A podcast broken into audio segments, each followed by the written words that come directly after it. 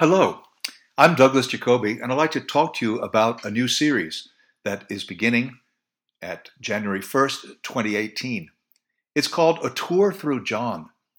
Every year, for many years now, um, I've tried to kick off the new year with a series of personal quiet time lessons. These are audio lessons uh, with notes. For example, in the past, uh, we had Drawing Near to God, 40 Days of Quiet Times, or Christ Through the Ages, Romans, A to Z, Proverbs, The Disciplined Life.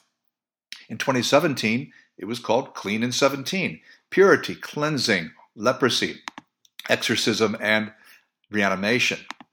In addition, there are hundreds of Bible study pieces that you can use for personal uh, study, personal devotion, like the 400 New Testament chapter studies. So there are hundreds and hundreds of uh, quiet times already there, probably about 10 years altogether if you wanted to uh, just do a section a day.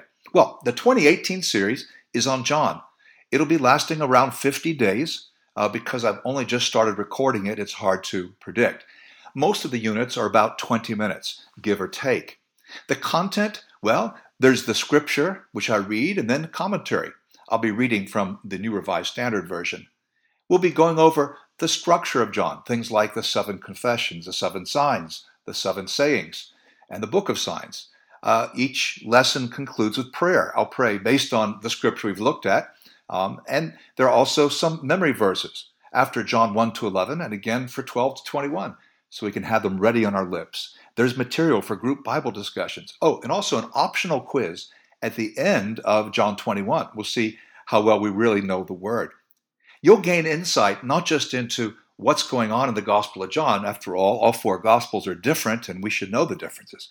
But we'll, we'll get insight into difficult things like the Trinity, uh, which is misunderstood by the vast majority of Christians. We'll look at passages that are interpreted to mean predestination.